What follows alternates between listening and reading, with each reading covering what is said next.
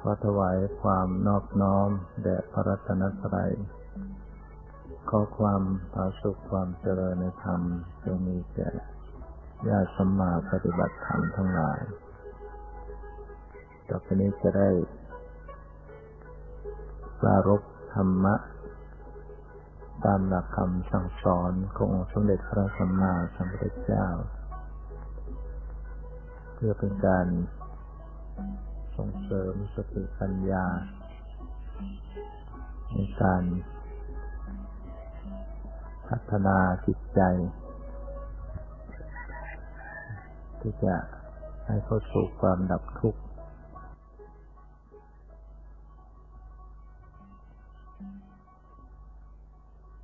สมัยถึงว่าชีวิตของเรานั้นยังมีทุกข์อยู่ ทุกข์เพราะเรา จิตใจยังมีกิเลสคือเครื่องสมองอยู่เมื่อเวลากระทบอารมณ์ คือสิ่งที่ถูกรู้ ผ่านเข้ามาทางตาหูจมูกลิ้นกายใจกิเลสก็จะเกิดขึ้น ตามความเคยชิน ถ้าหากไม่มี การเจริญสติ ไม่มีสติไม่มีสมาธิปัญญา ความเคยชินของกิเลสก็จะเกิดขึ้น เกิดเป็นความโลภบ้าง ความโกรธบ้าง ความหลงบ้างการพัฒนาก็คือการที่จะทำให้จิตใจมันหลุดลอดหลุดพ้น จากกิเลส หรือชำระจิตใจให้สะอาดให้บริสุทธิ์ ก็จะดับทุกข์ได้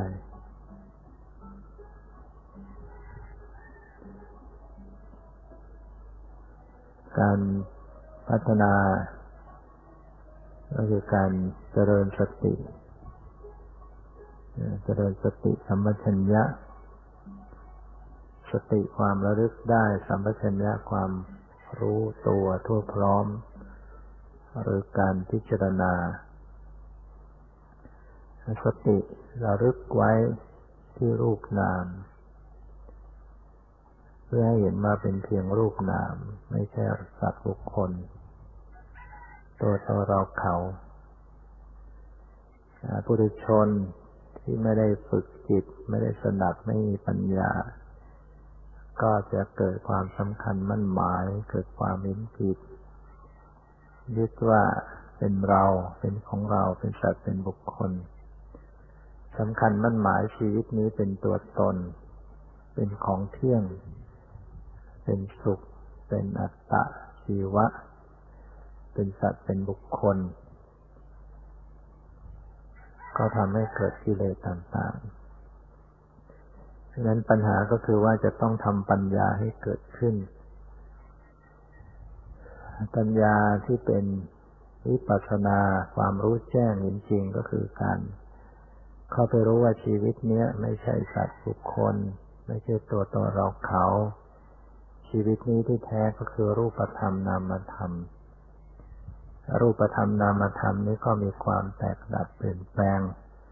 เป็นอนิจจังทุกขังนัตตา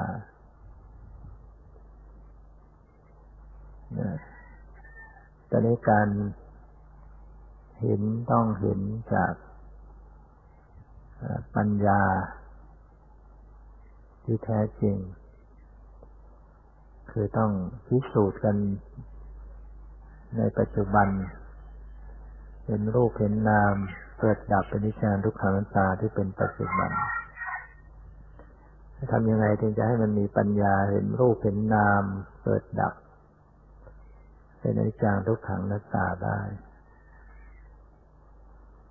ก็ต้องมาฝึกการเจริญสติให้ตรงให้ถูกต้องให้เป็นสติระลึกรู้ให้ตรงต่อรูปนามที่กำลังปรากฏ แล้วก็ให้เป็น ก็คือให้มันเหมาะสมพอดีเป็นกลาง ปราศจากยังไปข้างยินดีเอียงไปข้างยินร้าย ให้การระลึกรู้นั้นเป็นไปอย่างเหมาะสมถูกต้อง และก็บ่อยๆเนืองๆแม้ว่าจะระลึกรู้ได้ รูปนาม ก็ต้องทำอยู่ให้เกิดขึ้นบ่อยๆเนืองๆ เรียกว่าย้ำการรู้นั้น ยิ่งขึ้นไปจนกว่าจะแจ้งชัด จนจะกว่าจะเกิดความรู้สึก ต่อสิ่งที่รู้ที่เห็นนั้นว่าไม่ใช่ตัวตนจริงๆเนี่ยเนี่ยต้องเห็นรูปนามเกิดดับการปฏิบัตินั้น จึง ไม่ได้ไปทำอะไรที่ไหน ให้ทำอยู่ในตัวเอง น้อมสติสมัชัญญะมาร้อยรู้ในตนเอง แล้วก็รู้ให้ตรง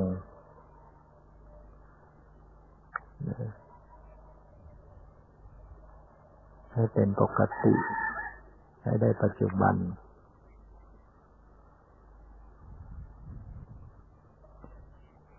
เนี่ยตามหลักการตามวิธีการมันก็ไม่มีอะไรมากการปฏิบัติ แต่เวลาทำมันมันกลับเป็นเรื่องยาก กลับทำไม่ได้เนื่องจากว่ามันมีตัวแปร มีตัวที่จะพัดพาให้เผลอให้หลงลืมสติ จะตั้งสติให้รู้ตรง ต่อรูปนามให้เป็นปัจจุบัน ไม่ค่อยจะอยู่ คอยจะเผลอคอยจะหลง คอยจะลืม พอเราลึกรู้ได้หน่อยเขาคอยจะเพลินไป คิดไปซะอีก ลืมลืมกำหนดลืมรู้ตัว นั่นเพราะว่ากำลังของ กิเลสมันยังมีกำลังกำลังของอวิชชาตัณหาอวิชชาความไม่รู้ ความหลง หรือว่ารู้ในสิ่งที่ไม่ควรรู้ สิ่งที่ควรรู้ไม่รู้มันคอยพัดพาให้หลงลืมสติปัญหามีกำลังก็คอยจะกระตุ้น ทำให้การปฏิบัติไม่ไม่เป็นกลาง คอยจะทำด้วยความอยาก อยากจะให้ได้อย่างนั้น อยากให้ได้อย่างนี้ อยากจะสงบ เนี่ยปัญหามันเป็นยางเหนียว ผู้ปฏิบัติจึงอดเป็นเหยื่อเป็นเครื่องมือ ตกอยู่ในอำนาจของตัณหาไป ให้สติเกิดขึ้นมาได้เล็กน้อยได้ขณะสองขณะอ้าวเผลอไปเป็นโมหะรีบ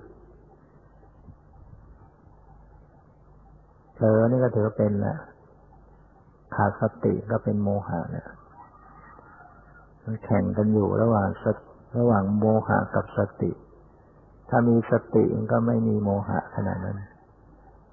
ถ้าเกิดหลงลืมสติ โมหะก็ต้องเข้ามา สติมันก็เป็นของไม่เที่ยงแล้วสติมันก็เป็นนามธรรม ที่ไม่ใช่ตัวตน ไม่ใช่เรา ไม่ใช่ของเที่ยงถ้าอย่าไปสำคัญมั่นหมายว่า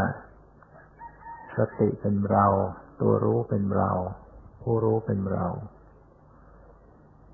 ปฏิบัติไปเนี่ย เจริญภาวนาไป ถ้าไม่มี การย้อนรู้ไม่มีการพิจารณาถึงจิตใจถึงสติปัญญาไอ้ตัวจิตตัวสติปัญญาก็จะตกเป็นเหยื่อของอุปาทานปาทานก็เข้ามายึดไว้อีกทำให้เกิดความคิด มีความเห็นว่าเป็นเรา เรากำลังปฏิบัติ เรากำลัง ระลึกได้ เรากำลังสงบ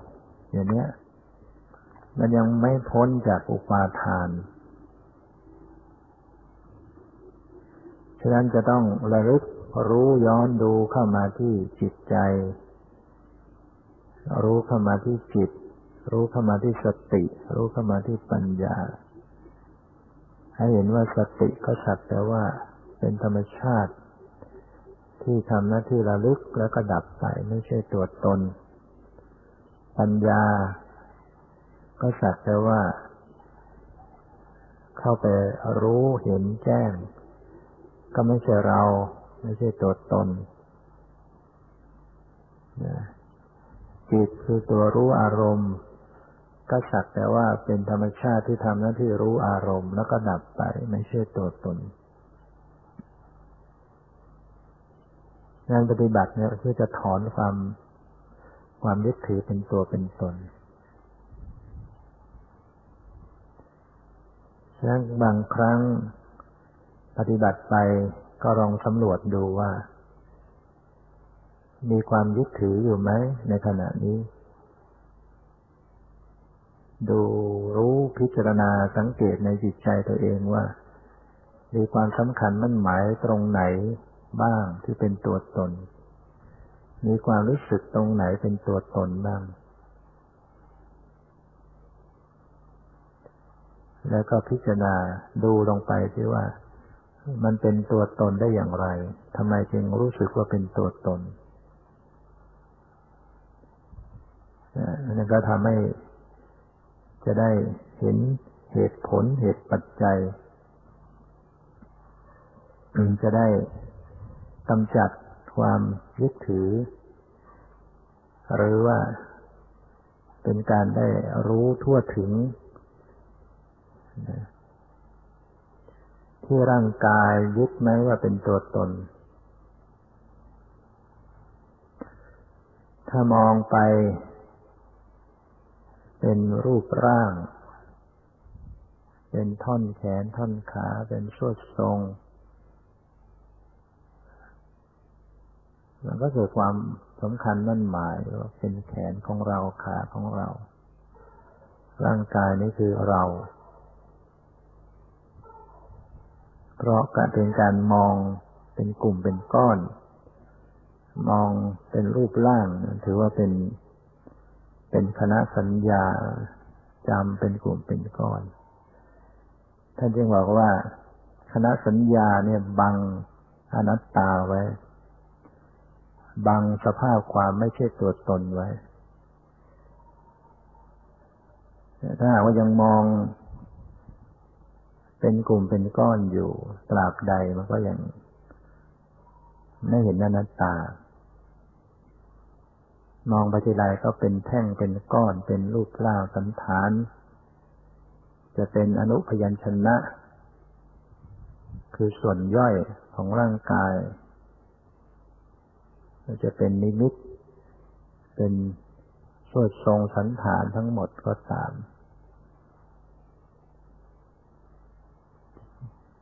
ที่ว่าเป็นสัญญาเป็นคณะสัญญา เพราะไอ้ความเป็นกลุ่มเป็นก้อน ที่เห็นเป็นสัดส่วนเนี่ยมันเป็นเรื่องเป็นเรื่องที่เกิดจากความจำไว้มองเห็นไว้ เคยจำแล้วก็จำไว้อย่างนี้ หลับตาก็เห็นเป็นท่อนแขนเป็นท่อนขาเป็นรูปร่าง เป็นสัญญาความจำเป็นการปรุงแต่ง เป็นการประมวลขึ้น ภาพแห่งสัดส่วนสันฐานก็เกิดขึ้น เป็นธรรมารมณ์เป็นอารมณ์ขึ้นทางใจ แต่มันเป็นธรรมารมณ์ในส่วนของบัญญัติ ธรรมารมณ์นี่มีทั้งปรมัตและบัญญัติบัญญัตินี่ก็เป็นอารมณ์ได้เหมือนกัน แต่เป็นธรรมารมณ์ เป็นอารมณ์ปรากฏทางใจฉะนั้นในจิตใจเนี่ยมันมีการปรุงแต่ง มีสัญญาความจำมันก็สร้างคณะกลุ่มก้อนขึ้นมา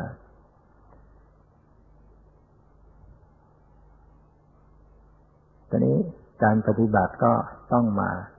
มากระจาย มาทำมาตีคณะสัญญาให้มันแตกออกไป มองพิจารณาให้ความเป็นกลุ่มเป็นก้อนมันกระจายออกไป อย่าให้มันเห็นเป็นสัดส่วนสวดทรง สันฐานหรืออย่าให้เห็นเป็น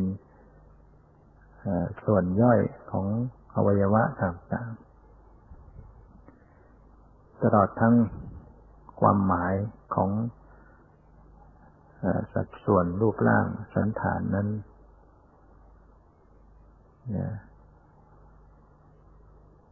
เมื่อ ยึด รูปร่างสันฐานเป็นตัวเป็นตน ก็ต้องมาพิจารณาเสียใหม่ คือกำหนดรู้ลงไป ในความรู้สึกโดยไม่คิดไม่จำไม่สร้างให้มันเป็นสันฐานขึ้นมา คือไม่ไม่มีการนึก อย่าให้เกิดมีการนึกขึ้น เพราะมันการนึกมันมีความจำมันก็สร้างขึ้นมาอันนี้ผู้ปฏิบัติต้องทำฟังเข้าใจว่านี่คือความไม่จริง ที่นั่งหลับตาแล้วก็เห็นเป็นร่างกายสดทรง เห็นตนเองนั่งอยู่ในท่าขัดสมาธิหน้าท่าพับเพียบ แต่นี่คือความไม่จริงนะมันเป็น เป็นมายา ให้รู้ว่า หลงจำว่ามันเป็นของจริงอยู่ มันไม่มีอะไรที่เที่ยงแท้ ไม่คงทนต่อการพิสูจน์ เพราะมันไม่เป็นสภาวะ เพราะฉะนั้นบางครั้งคนที่นั่งดูร่างกายตัวเองนั่งอยู่ รูปร่างสันฐาน จิตมีสมาธิขึ้น จิตมันไม่อยากจะนึก ไม่อยากจะปรุงแต่งสัญญาความจำเห็นว่ารูปร่าง มันชักจะผิดเพี้ยนไปละ เช่นมือ เอ๊ะทำไมมือมันบิดไป ขาทำไมมันไปอย่างนั้น เอ๊ะมือไปอยู่ออกไปยังไงนั่นก็คือ เพราะมันมันไม่ใช่สภาวะ มันจึงไม่มีอะไรที่คงทนต่อการพิสูจน์ มันก็เป็นไปตามความปรุงแต่งของจิต ถ้าเป็นถ้าเป็นสภาวะเป็นปรมัต มันจะต้องคงลักษณะของมันอยู่ มีลักษณะอย่างไรก็คงลักษณะ แต่สมมติมันหยาดที่มันมันไม่คง มันเป็นเรื่องมายา เพราะฉะนั้นทำลายคณะสัญญาทำสติสมัชยะกำหนดรู้ลงไปในกายนะรู้ย้ายเห็นเป็นรูปร่างขึ้นตีสันตีรูปร่างให้มันแตกออกไป คือเข้าไปกำหนดความรู้สึก ในส่วนย่อยในกายทุกจุดทุกส่วนนะอย่าให้เกิดเป็นรูปร่างขึ้นมา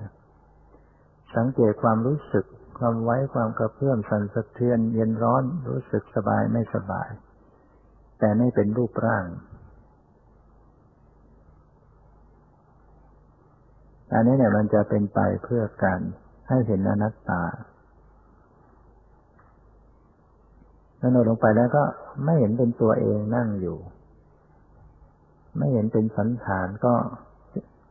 แล้วจะไปสำคัญได้ไงว่านี่คือเรา นี่คือของเราเนี่ย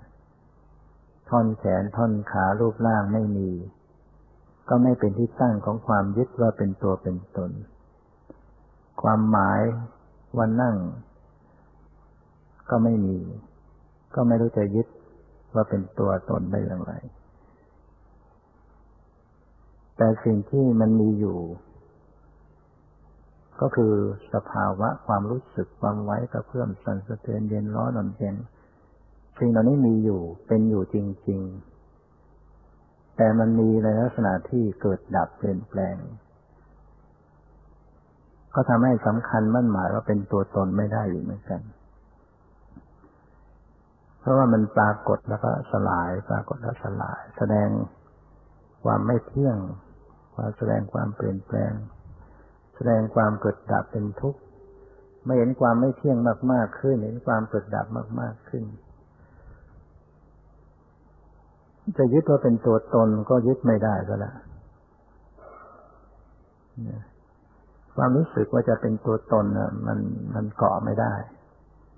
มันจะไปเกาะกับสิ่งที่เกิดดับอยู่อย่างนั้นมันเกาะว่าเป็นตัวตนไม่ได้ ถ้าเป็นตัวตนมันต้องคงอยู่ ต้องถาวรอยู่ตอนนี้มันสลายตัว ความไว้ความกระเพื่อมความสั่นสะเทือนที่เข้าไปรับรู้ทุกสัดส่วนเนี่ยมันสลายหมดสลายปรากฏสลาย เนี่ยมันจึงว่างเปล่าจากความเป็นตัวตน ฉะนั้นถ้าหากว่าสติสมัชัญญะมันระลึกรู้ตรงต่อปรมัตคือเข้าไปรู้ความรู้สึกความไว้ความเพื่อมในส่วนต่างๆร่างกายเห็นได้ทันปัจจุบันเห็นความเปลี่ยนแปลงเสื่อมสลาย มันก็จะค่อยถอนความเป็นตัวตน หรือในขณะนั้นเนี่ยจะมันจะไม่ยึดเป็นตัวตนในขณะนั้น ความรู้สึกเป็นตัวตนขณะนั้นจะจะไม่มี ในขณะที่เห็นสภาวะเปลี่ยนแปลงเกิดดับสิ่งที่มันไหวแล้วสลายดับไป จะว่าเป็นตัวตนไม่ได้นะ เย็นแล้วดับไป ตึงแล้วดับไป ไหวแล้วดับไป ทุกสัดส่วนจะรู้สึกว่ามันไม่ใช่ตัวตน ไม่ใช่เรา ไม่ใช่ของเรา ดังนี้ในขณะที่ความรู้สึกทางกายสลายตัวเปลี่ยนแปลง ในขณะนั้นมันก็มีตัวเข้าไปดู มีตัวเข้าไปรู้ มีตัวเข้าไปคิด มีตัวเข้าไปพิจารณา มีตัวเข้าไประลึก เข้าไปรู้สิ่งเหล่านี้ก็เป็นความจริง ตัวเข้าไปดู ตัวเข้าไปรู้ ตัวเข้าไประลึก ตัวเข้าไปเจรณาเป็นสภาวะ เป็นปรมัตเป็นของจริง แต่มันก็ย่อมจะถูกอุปาทาน ยึดไว้ครอบงำไว้ ว่าเป็นตัวตนได้อีก เพราะฉะนั้นผู้ปฏิบัติ ถ้าดูเพียงทางกาย รับรู้ทางกาย เห็นทางกายเปลี่ยนแปลงเสื่อมสลาย ถ้าไม่ดูทางจิตใจให้ดูตัวรู้ตัวระลึก ตัวพิจารณา ก็จะเกิดอุปาทานอุปาทานก็จะยึดไว้ ให้เกิดความรู้สึกว่าเป็นเรา เป็น เป็นตัวเรา เป็นตัวตน ว่าเราระลึกได้ เรารู้เรากำลังรู้ เรากำลังดู มันจะมีความรู้สึกว่าเป็นเป็นตัวเป็นตน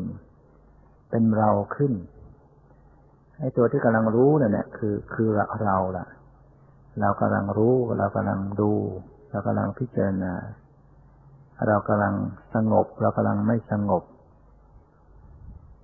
อันนี้หมายถึงว่า อุปาทานมันยึดไว้ นะอุปาทานมันยึด สภาวะเป็นตัวตน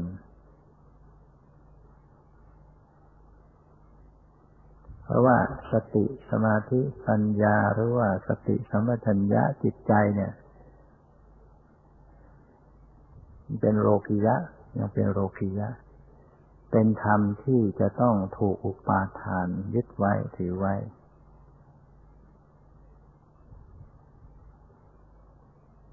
ถ้าจะให้มันหลุดพ้นจากอุปาทาน ก็จะต้องมีปัญญาเข้าไปเห็น เข้าไปรู้ ว่าจิตใจก็ดีสติปัญญาเหล่านี้สภาพเป็นจริงคืออย่างไร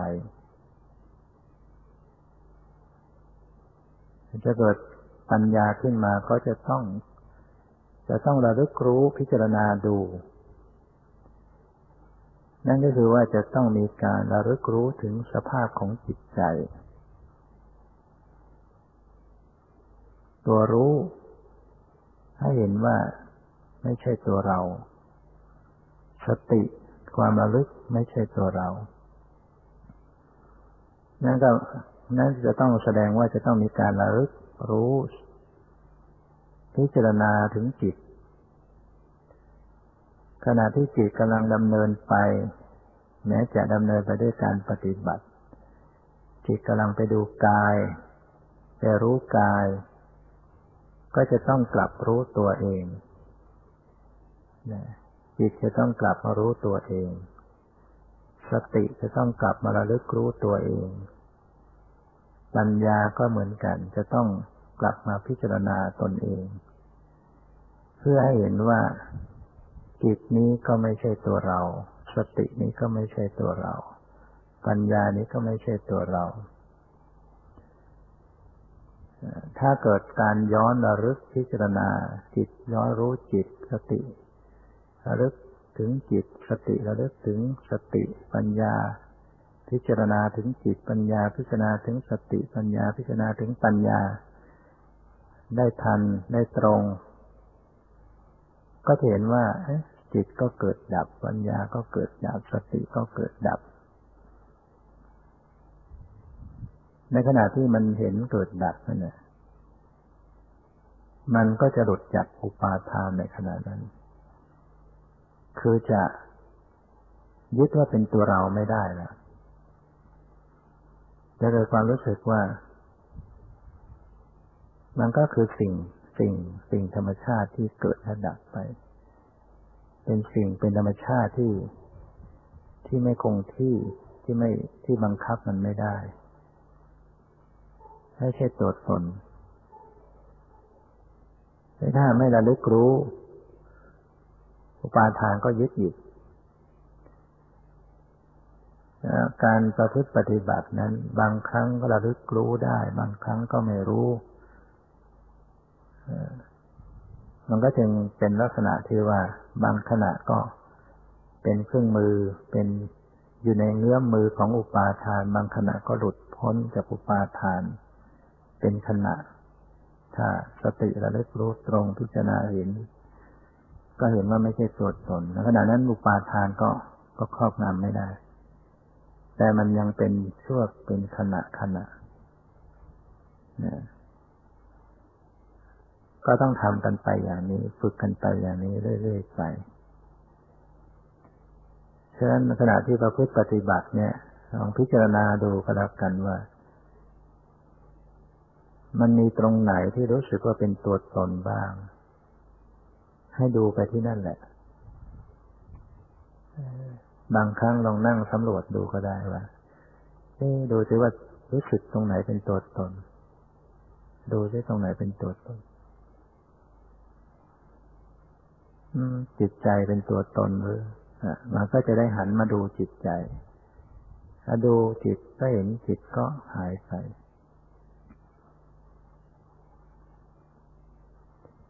ถ้าหาจิตไม่เจอกำหนดจิตไม่เจอก็ มันก็ไม่สามารถจะ หลุดพ้นจากอุปาทาน ก็เห็นจิตเป็นของเที่ยงเห็นเป็นตัวตน แต่ความจริงจิตเป็นสภาพที่ไม่เที่ยง เกิดดับอย่างรวดเร็ว การเข้าไปรู้จิตเนี่ยจึงจึงรู้ได้นิดเดียว จะรู้สึกว่าพอรู้ก็หมดไปเลย พอรู้ก็หมดไป ตัวรู้เนี่ย พอเข้าไปรู้หมดหมดทันทีให้รู้แค่นั้นเนี่ยรู้แค่นั้นอะ นิดเดียว รู้ได้นิดเดียว รู้ได้นิดเดียว แต่ว่ามันรู้บ่อยๆ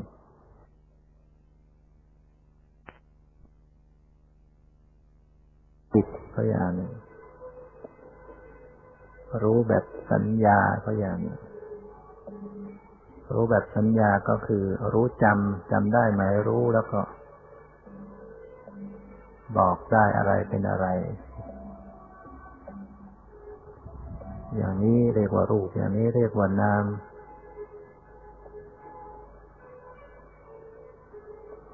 จำเอาจำได้ เป็นความรู้จากความจำความรู้แบบปัญญาที่เป็นวิปัสสนาก็เป็นความรู้ รู้เห็นรู้แจ้ง คือรู้โดยไม่ต้องคิด คือเข้าไปเห็น ไปแจ้งตามความเป็นจริง สิ่งที่เป็นความจริงแสดงอย่างไรก็รู้ไปตามอย่างนั้น โดยไม่ได้คิดนึกเอาส่วนความรู้ที่ว่าเป็นลักษณะของจิตเนี่ยที่ว่าจิตเป็นสภาพรู้ รู้อันนี้เป็นเป็นลักษณะการรับรู้อารมณ์ เป็นสภาพรับรู้อารมณ์ ที่ว่าให้กำหนดดูจิต จิตคือสภาพรู้อารมณ์เนี่ย คือเป็นลักษณะแห่งการรับรับรู้ รับรู้ รับรู้เท่านั้น ลักษณะของจิตเนี่ย มันจะเป็นลักษณะรับรู้อารมณ์ รับรู้อารมณ์ รับรู้อารมณ์ แต่ไม่ไม่เข้าใจอะไร รับรู้ รับรู้ รับรู้ เสียงมาก็รับรู้ กลิ่นมาก็รับรู้รสมารับรู้ เย็นร้อนอ่อนแข็งรับรู้ เสียงมารับรู้มันก็ ก็คือการได้ยิน ได้ยินเนี่ยคือการรับรู้เสียง สีมาทางตารับรู้ก็คือการเห็น การเห็นนั่นคือการรับรู้ สีต่างๆกลิ่นมารับรู้ก็คือจิตทางจมูกรับรู้กลิ่น รสมารับรู้ก็นั่นแหละคือจิต เย็นร้อนอ่อนแข็งหย่อนตึงมากระทบกายรับรู้ ให้รู้สึกเย็น รู้สึกร้อนรู้สึกอ่อนรู้สึกแข็งรู้สึกหย่อนรู้สึกตึงนั่นแหละคือจิต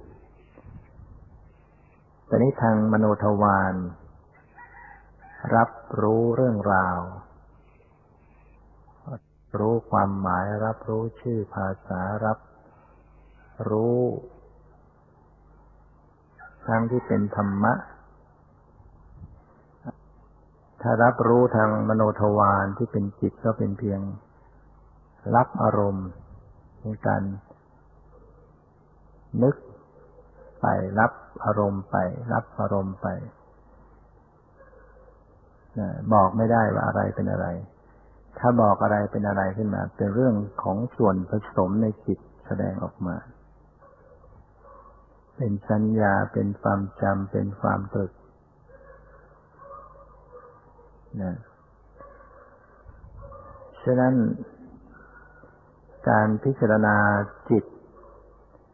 ทางมโนทวารก็สังเกต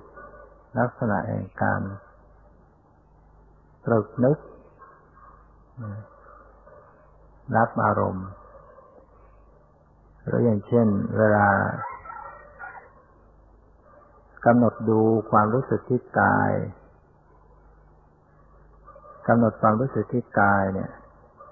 ขณะที่รับรู้ความรู้สึกที่กาย ขณะนั้นก็เท่ากับว่ามีมีสภาวะอยู่สองอย่างหนึ่งก็คือความรู้สึกที่กายนี่เป็นสภาวะอย่างหนึ่งสองก็คือ เข้า ตัวที่เข้าไปรู้ความรู้สึกที่กาย นี่ก็เป็นสภาวะอย่างหนึ่งตัวความรู้สึกที่กายนั้นก็เป็น เป็นสภาวะนะเป็นเป็นจิต เป็นเวทนา เป็นการผัสสะของโพธพารมที่มากระทบในขณะนั้นน่ะ มีเย็นร้อนอ่อนแข็งยันเป็นกระทบแล้วก็เกิดการรับรู้เกิดความรู้สึก ตรงนั้นน่ะ ตรงที่มีการผัสสะ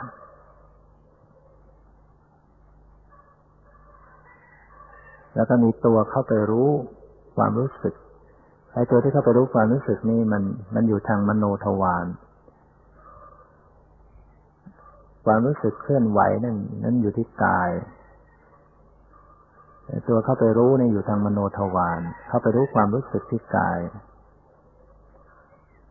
อาศัยทางหาไทยวัตถุเกิดตอนนี้ผู้ปฏิบัติเนี่ย จะต้องฝึกการรู้ทั้งสองด้าน คือรู้ทั้งกายทวารและมโนทวาร รู้กายทวารก็คือรู้ความรู้สึกที่กายที่เป็นความรู้สึกเคลื่อนไหวเย็นร้อนนอนแข็งเงินตึง และในขณะนั้นนะก็ฝึกจารู้ ทางมโนทวารซึ่งกำลังปรากฏอยู่ ก็คือการก็คือสภาพที่เข้าไปรู้ความรู้สึกที่กาย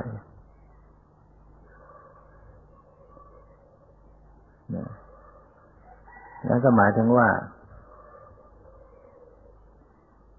ตัวรู้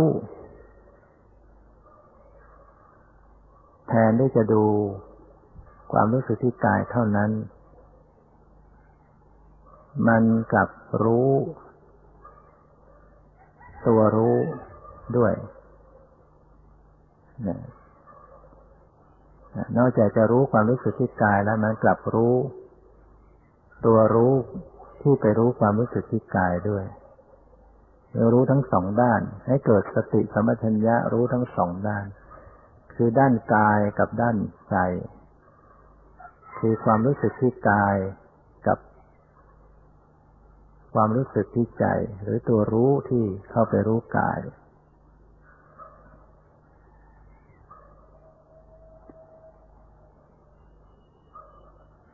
ตัวสติสัมปชัญญะมันก็เกิดขึ้น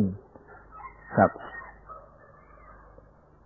มโนวิญญาณคือตัวรู้ที่ใจกำลังทำหน้าที่ไประลึกรู้ความรู้สึกที่กาย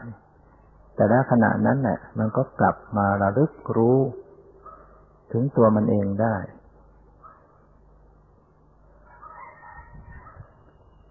นะอันนี้สำหรับผู้ที่ขณะดูที่กำลังรู้กายอยู่ แล้วก็กลับมารู้ใจ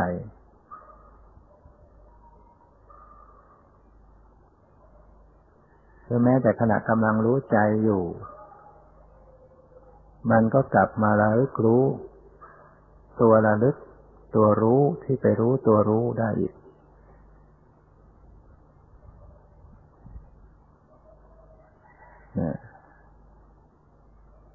คือบางขณะเนี่ย ถ้าเราจะเรียกพูดว่าตัวคำว่าตัวตัวเนี่ยมันมันไม่ใช่เป็นรูปร่างตัวตน จะใช้คำว่าธรรมชาติก็ได้ หรือใช้คำว่าสภาพก็ได้ สภาพรู้เนี่ยกำลังไปรู้ความรู้สึกที่กาย บางครั้งสภาพรู้ก็กำลังรู้สภาพรู้ บางครั้งสภาพรู้ก็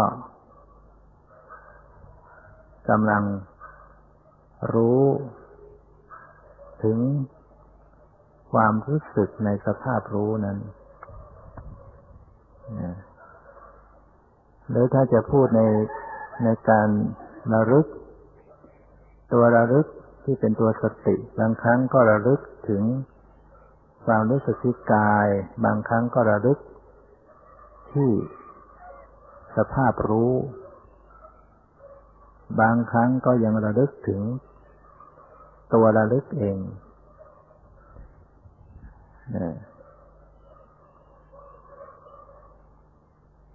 ตัวพิจารณาก็เหมือนกัน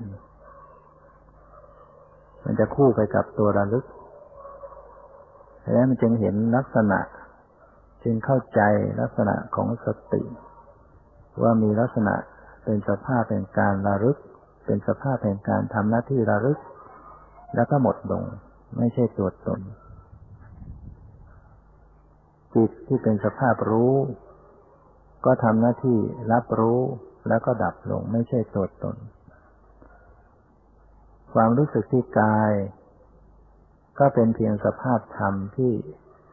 รู้สึกเย็นร้อนอ่อนแข็งเงินตึง รู้สึกแล้วก็ดับลง ไม่ใช่ตัวตนฉะนั้นการประพฤติปฏิบัติเนี่ย นอกจากว่าจะทำการระลึกรู้ไปแล้วก็ต้องมีการพิจารณา ว่ามีสัมปชัญญะพิจารณาใส่ใจสังเกต แต่ว่าสังเกตให้อยู่ในขอบเขตให้มันอยู่ในขอบเขตที่เป็นปัจจุบันก็พิจารณาเข้าไปสู่สภาพของไตรลักษณ์คือพิจารณาความเปลี่ยนแปลง พิจารณาความเกิดดับ พิจารณาความไม่ใช่ตัวตน ที่เป็นที่กำลังปรากฏอยู่ อย่าไปพิจารณายืดยาวออกไป สังเกตพิจารณานิดเดียวแล้วก็ผ่านไป คือเราเลิกรู้อะไรก็สังเกตความเปลี่ยนแปลงแล้วก็ผ่านไป เช่นกำหนดความเคลื่อนไหวที่กาย ก็รับรู้และสังเกตความเปลี่ยนแปลงแล้วก็ผ่านไปกำหนดรู้จิตก็สังเกตความเมื่อมันหมดไป แล้วก็ผ่านไป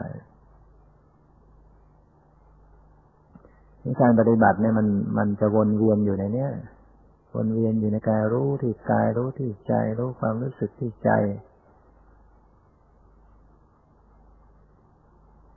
กลับไปกลับมากันอยู่อย่างนี้จะเรียกว่าไม่ได้ทำไปที่ไหนทำในตนเอง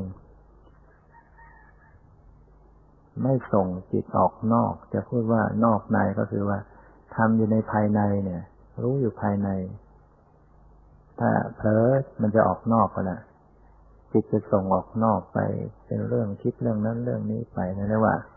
เผลอเพลินเผลอไปล่องลอยไป ถ้าเรารู้อยู่ภายใน แต่รู้ในภายในนี่ก็ให้มันในจริงๆ ที่พิจารณาภายในแต่มันก็ยังไม่ในจริง ยังไม่ใช่เป็นในจริง ๆ ก็หมายความว่า เราคอยจะมีสมมติเข้ามา เช่นกำหนดเข้ามาที่กาย ไม่รู้เพียงแค่ความรู้สึก แต่ไปรู้เป็นรูปร่างสันฐานเนี่ยมันไม่ในจริงนะรู้เข้ามาที่กายต้องสังเกตเพียงความรู้สึกความไว้กระเพื่อมสั่นสะเทือนเย็นร้อนสบายไม่สบาย อย่าให้มันเป็นรูปร่างสันฐานเขียนขาหน้าตา อย่าให้มันเป็นความหมาย อย่าให้มันไปเรียกชื่อ เรียกชื่อนะ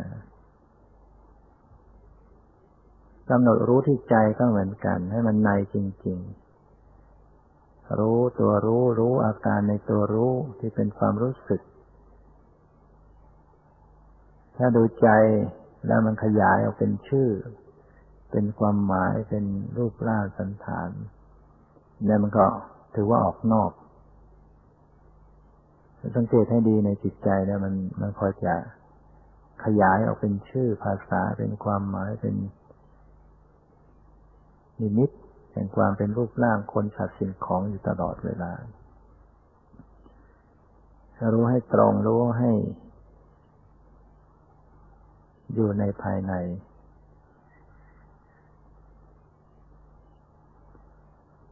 ทางนี้ทางนั้นมันก็คงต้องขึ้นอยู่กับความพอดี ความเป็นปกติความเป็นกลาง ถ้าทำไม่ได้ส่วนไม่พอดีมันก็ไม่เห็น ไม่เห็นความละเอียดอ่อนของสภาวธรรม สภาวธรรมมันมีความละเอียด ตัวการที่เข้าไปรู้ก็ต้องมีความละเอียดทำไปแล้วจึงเป็นเรื่องของความนุ่มนวลสละสลวย นะมีความเบา มีความอ่อน มีความควรแก่การงาน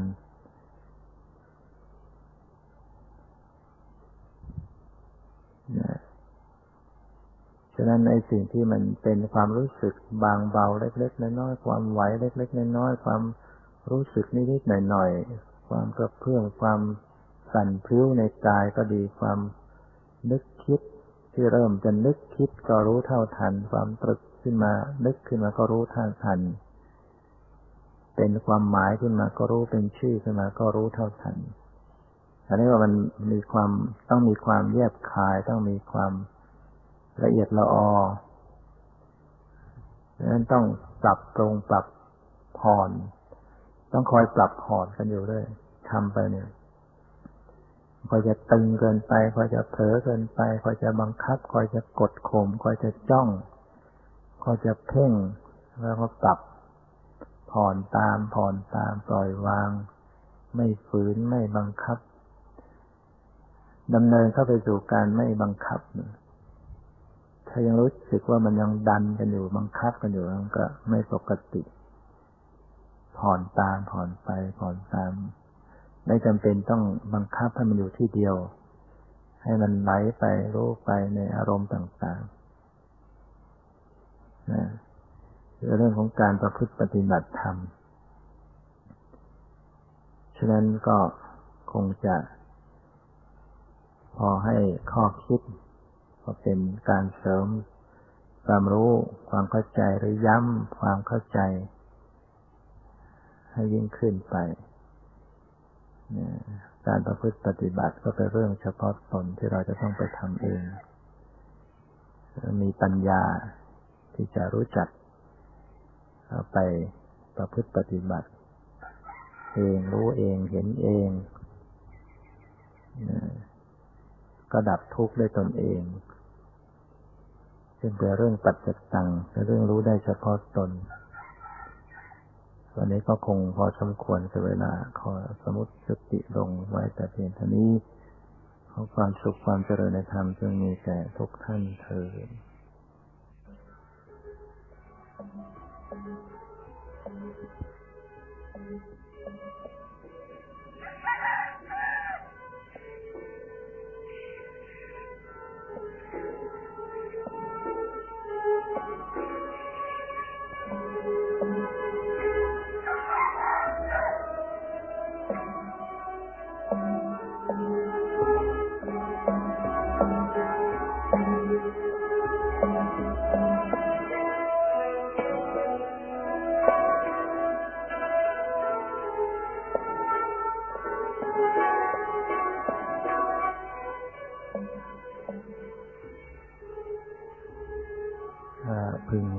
ใจในการทำความเพียรประพฤติปฏิบัติกรรมฐาน โดยการระลึกรู้สึกตัวทั่วพร้อมทำความรู้ตัวทั่วพร้อมเรียกว่าการมีสติ สัมปชัญญะ สติความระลึกได้ สัมปชัญญะความรู้ตัว หรือการพิจารณาหรือการใส่ใจหรือการสังเกต พยายามที่จะรู้ตัวทั่วพร้อมอยู่ ดู รู้เข้ามาที่กาย เข้ามาที่จิตใจของตนเอง การรู้กาย ถ้าจะให้เป็นการรู้โดยตรง ที่จะเข้าสู่สภาวะ มันเป็นทางเดินของวิปัสสนา ก็ให้เราลึกรู้เข้าสู่ความรู้สึก สังเกตความรู้สึก ความรู้สึกที่กายก็จะมีความเคลื่อนไหว ความกระเพื่อม ความสั่น สะเทือน เคลื่อนไหว ตึงหย่อน เย็นร้อนอ่อนแข็ง รู้สึกสบาย รู้สึกไม่สบายอันนี้เป็นตัวสภาวะ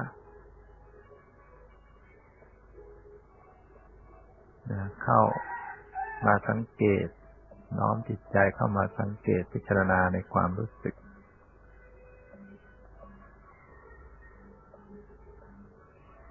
เรียกว่า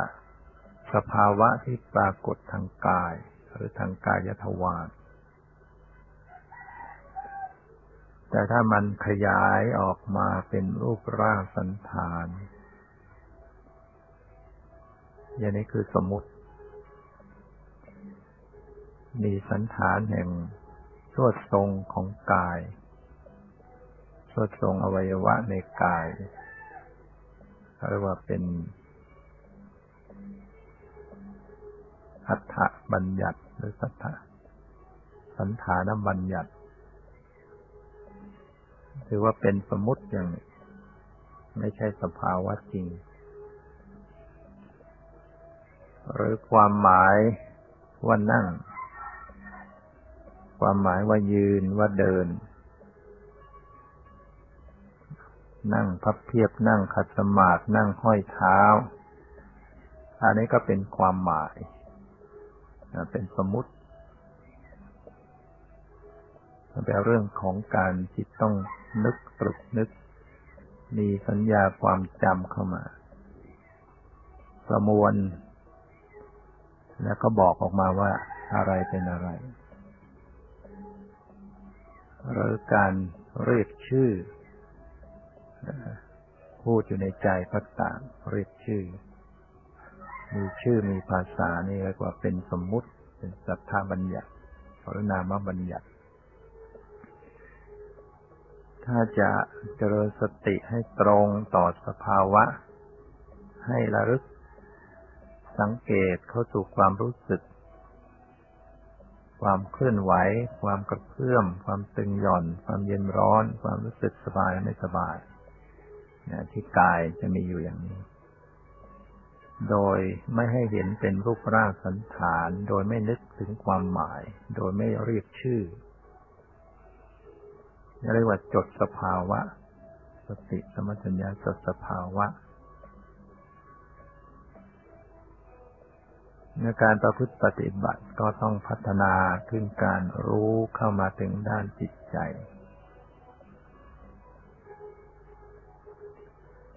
นอกจากทางกายทวารแล้วก็ให้รู้เข้ามาทางมโนทวาร